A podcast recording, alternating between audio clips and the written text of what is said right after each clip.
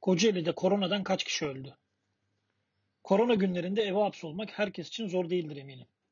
Sabah 8 akşam 5 çalışıp memur zihniyetine işine gidenler, işinden nefret edenler, sinemayı, tiyatroyu, müzikali bilmeyenler, şiir dinletilerine önem vermeyenler, sabah erken kalkıp koşmayanlar, akşamları sahili boydan boya yürümeyenler, gün içerisinde birkaç kez yürüyüş yolunda yahut Fethiye Caddesi'nde dolaşıp eski esnafları yad etmeyenler, Kısacası hayattan hali hazırda keyif almayanlar için evden çıkmamak bir hayli kolay olsa gerek. Normal gri rutinlerini evden çıkmadan da sürdürebilirler onlar. Peki ya biz ne yapacağız? Solduk, kırıldık. Bütün gün evde uzanıyor olmamıza rağmen yorulduk. Bu sebepledir ki köşe yazısı yazmak da iyi gelmiyor işinden. Kimileri gibi yazmış olmak için yazmaktansa hiç basmıyorum klavyenin tuşlarını olup bitiyor. Bu süreçte daha ziyade sosyal medyayı kullanmaya başladım haber paylaşmaktan öte birkaç cümle de olsa anlık hislerimi yansıtma fırsatı buldum. Bunlardan bir tanesi bugünkü yazının başlığını da ilgilendiren bir paylaşımdı. Gazeteciler olarak bu dönemde en önemli görevin bize düştüğünü anlatmıştı. Şurada vaka var, şurada karantina var haberlerini yapmak doğru değil. Halkı paniğe sevk ediyoruz. Bu gibi salgınlarda en olumsuz durum bu. Bağımsız Kocaeli olarak biz resmi olmayan açıklamaları girmiyoruz. Pek çok olayın doğruluğundan emin olmamıza rağmen resmi açıklama olmadan yayınlamıyoruz. En iyisi doğru ve yanlış da olsa resmi açıklamaları beklemek diyoruz. İnsanlar tek bir haberle panik yapıyor. Bizim mesleğimizin tarihi bir önemi var. Sadece fazla tıkanmak için bu gibi haberlere yönelmeyelim. Bizim de hatamız olabilir. Olası bir hatamızda uyarırsanız hemen müdahale edebiliriz. Bugünlerde gazeteciler olarak halkı doğru bilgilendirmenin önemini iyi kavramalıyız. Biz doğrusunu yapmazsak sosyal medya sayfalarında dolaşan dedikodulardan farkı kalmaz yazdıklarımız. Dilerim en kısa sürede doğru yolu buluruz. Dilerim en kısa sürede tık avcılığından vazgeçerek habercilik yaparız. Tıklanmasak ne olur? Para kazanmasak batsak ne olur? İtalya'da her gün yüzlerce insan ölüyor. Herkes panik halinde.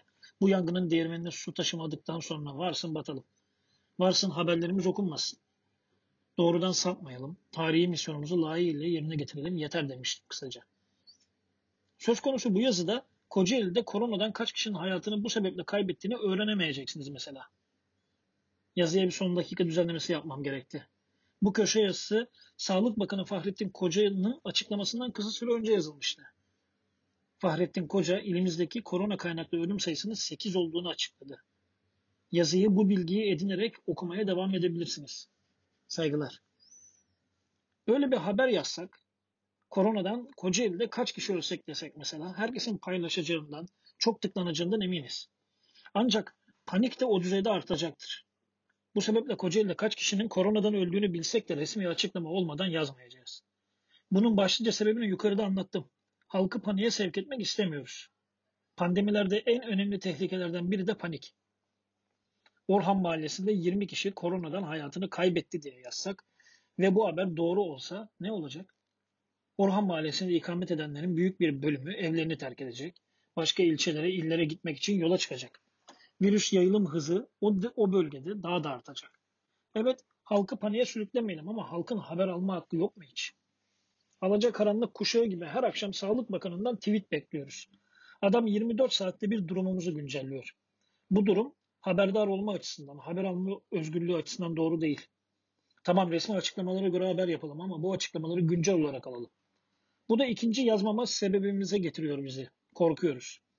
Bu ve benzeri dönemlerde devlet maalesef katılaşıyor. Sadece yalan ve yanlışa değil, en ufak bir olumsuz habere, açıklamaya, hatta sosyal medya paylaşımına müdahale ediyor. Şu hastanede maske yok diyemiyoruz.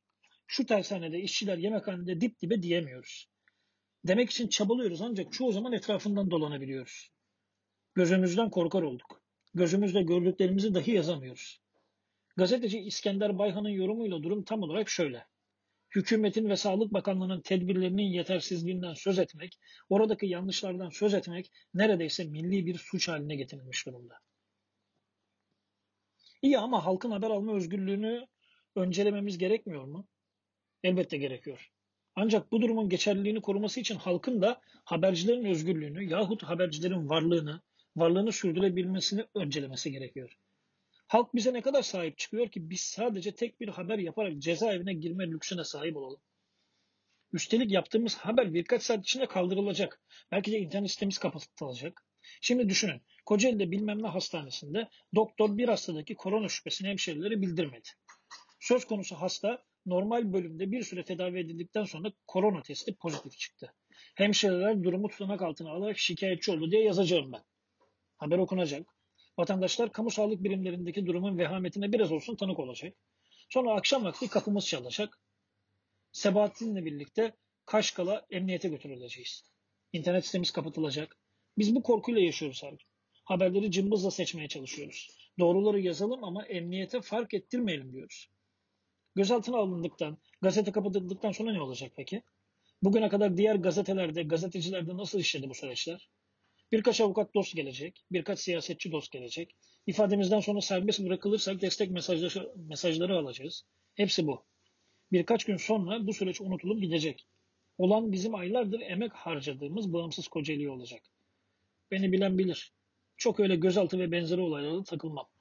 Haber için babamı bile tanımam. Eşimle günlerce konuşmamışlığım var partisiyle ilgili olumsuz haber yaptığım için. Defalarca ceza aldım. John gazeteciler gibi her karakola gittiğimde reklamını yapmadım. Cezalarımı dahi doğru dürüst kimseye anlatmadım. Şükrü Karabalık ile Şevki Yılmaz arasındaki ses kaydını yayınlamıştım yıllar önce. Karabalık Yılmaz'dan belediyeye gelen bir müfettişle ilgili yardım istiyordu. Özel hayat dedi mahkeme. 18 ay hapis cezası aldı. Ertelendi. Sapanca'da AKP'li belediye başkanına yeniden aday olmasın diye kurulan kumpası yazdım. 5 ayda oradan aldım. Kocaeli Büyükşehir Belediyesi Dumankaya inşaatın projesinde imar iznini 6 kattan 12 kata çıkardı. Dumankaya FETÖ'cü dedim. Dumankaya FETÖ'den tutuklandıktan sonra Büyükşehir'de Dumankaya'nın imar kayığı için çırpınanlara ne olacağını sordum. 10 bin lira para cezası aldım. Kredi çektim hala ödüyorum. Yetmedi 8 ay kütüphanede kamu görevine çarptırıldım. Halen devam eden dosyalarım var. Yargıtay'da dosyalar. Kendi adıma gazetecilikten gelen hiçbir cezadan zerre korkmadım. Ama artık korkuyorum. Çünkü ortada büyük bir emek ve özveri var. Artık bağımsız Kocaeli var. Malum internet gazetemizi kurduk. 3,5 ayda 60 bin liraya yakın para harcadık. Bu süreçte kesin destek olur dediklerimiz sustu. Adı aklımıza gelmeyenler elini cebine attı. Bir şekilde ayakta durduk ve durmaya devam ediyoruz. Peki ama ya gazetemizin başına bir şey gelirse, üstelik malum gazetecilik adına yaptığınız bir haberden ötürü size karşı adım attıklarında bunu bir kılıfına uyduruyorlar. Sizi terörize ediyorlar. Peki o zaman nasıl ayakta duracağız? Benim bütün derdim mesleğimi yapmak. Gazeteciliği bu kentte yaşatmak. Elimden geldiğince kent adına haber yapmak. Kente sahip çıkmak. İyi ama sadece bir iki devlet gözüyle riskli haber için neden kendimi riske atayım? Bu süreçte bu sebeple hiç kimse bağımsız Kocaeli'den Don Kişotluk beklemesin. Biz kendi kendimize ayakta durduk duruyoruz. Kimsenin gazına gelecek, kimsenin goygoyuyla çalışacak değiliz. Şimdi bütün sektörler virüs nedeniyle peşi sıra kriz yaşıyor. Herkes birbirinden destek bekliyor. Biz zor günde yanımızda olanları asla unutmayacağız. Hangi dostumuzun ne gibi bir ihtiyacı varsa yanlarında olacağız. Bu zor günleri beraber atlatacağız. Önceki gün Cumhurbaşkanı Erdoğan yardım için para toplamaya başladı. Neresinden baksanız utanılacak bir durum bu. Dünyada vatandaşından para isteyen başka bir ülke yok. Güçlü devletlerin tamamı zor günler için kenarda biriken hesapları açtı. Vatandaşına para dağıtıyor. Bizim devlet ise IBAN numarası ile varlıklı vatandaşlarından muhtaç olanlara dağıtılacağını iddia ederek para istiyor. Yazık. Ki toplanan paraların ne olacağını ise sorgulamadan edemiyorum. Bu ülke, bu kent en büyük acılardan birini 1999 yılında yaşadı. Depremden sonra halkın deprem vergisi olarak bildiği özel iletişim vergisi geçiciyken kalıcı hale getirildi. Burada toplanan paraların ne yapılacağı soruldukça farklı cevaplar verildi. Duble yolu yapıldığı bile söylendi. Ben bugün virüs nedeniyle yapacağım yardımın yarın başka bir iş için kullanılmayacağını nereden bileceğim? Devlet zor günde vatandaşına elini cebine attırmamalı. Yoksa varlığının önemi kalmaz. Verdiğimiz vergilerin önemi kalmaz. Devletin önemi kalmadığında kaos başlar. Devlet bir takım ekonomik yardım paketleri açıkladı. Biz dükkanı açalı üç buçuk ay oldu. Devletin hiçbir desteğinden bu sebeple yararlanamıyoruz. Kredi için iki yıllık ciroyu sunmamız isteniyor. Peki dükkanını yeni açan esnaf ne olacak? Bizim işlerimiz kötü gitmiyor mu? Biz taş mı yiyeceğiz? Bizim gibi binlerce işletme ne yapacak? Cumhurbaşkanı Recep Tayyip Erdoğan'ın yardım açıklamasının ardından sosyal medya hesabımdan gazetemizin IBAN'ını paylaştım.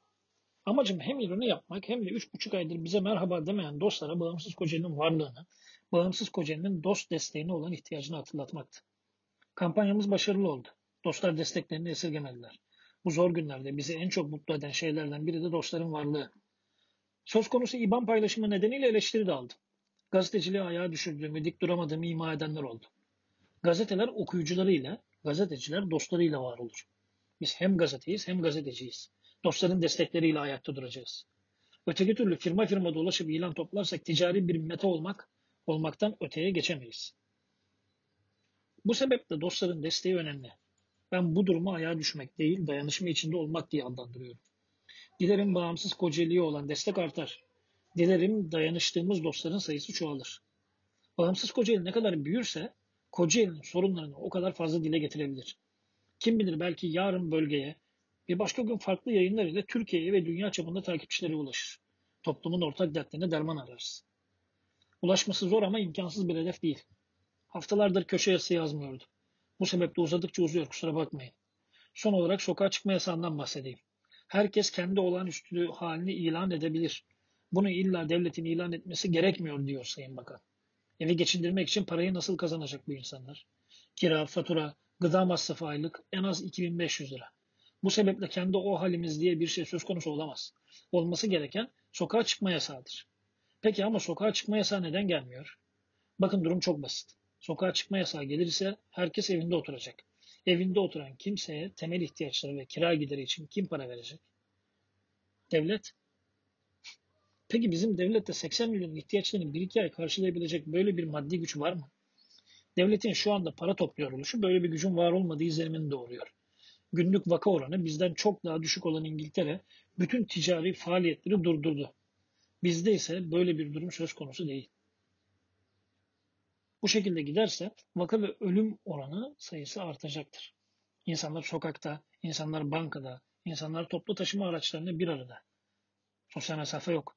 Avrupa ve gelişmiş ülkeleri, gelişmiş dünya ülkeleri virüsü bir süre sonra sokağa çıkma yasakları, ticari faaliyetlerin durdurulması gibi önemli radikal tedbirlerle aşacak ve normale dönecek. Biz ise Ebola'lı Afrika ülkeleri gibi onlardan yardım bekleyeceğiz, para isteyeceğiz. Maalesef durum bu. Kasa boş, dükkan kapalı. Korona günlerinde kimi güzel olayları da tanık olduk. Kocaeli Büyükşehir Belediyesi tiyatro.kocaeli.ber.tr adresi üzerinden şehir tiyatrolarının mahbet oyunu ile evlerimize konuk oldu. 27 Mart Dünya Tiyatrolar Günü'ydü. Keyif aldık. İzmit Belediyesi Instagram hesabı üzerinden zaman zaman canlı konserler düzenledi. Düzenlemeye de devam ediyor. Zevkle takip ediyoruz. Bunlarla birlikte bir iki önerim var. Ünlü keman virtüözü Cihat Aşkın Facebook sayfası üzerinden her akşam 21'de canlı bir parça yayınlıyor keyif veriyor. Son olarak evde çalışmak zorunda olanlara müthiş bir armağanım olacak. mynoise.net Kaliteli bir kulaklığa yahut bir ses sistemine sahipseniz sesi sonuna kadar açın. Bütün bir atmosfer değişimine tanık olacaksınız. Söz konusu site binlerce ortamın ses içeriğini size sunuyor. Üstelik bu seslerle oynayabiliyorsunuz. Mesela ormandasınız. Bülbülün sesini kısıp şelalenin sesini açabiliyor. Rüzgarı da ona eş Ya bir çadırdasınız. ince, orta, kalın yağmur damlalarının hızını, sesini ayarlayabiliyor. Gök gürültüsüne dahi müdahale edebiliyorsunuz. Benim favorim Rain on a Tent. Çadırda yağmur. Elbet size uygun bir ortam sesi vardır. Umarım keyif alırsınız. Çok vakit aldım. Affola.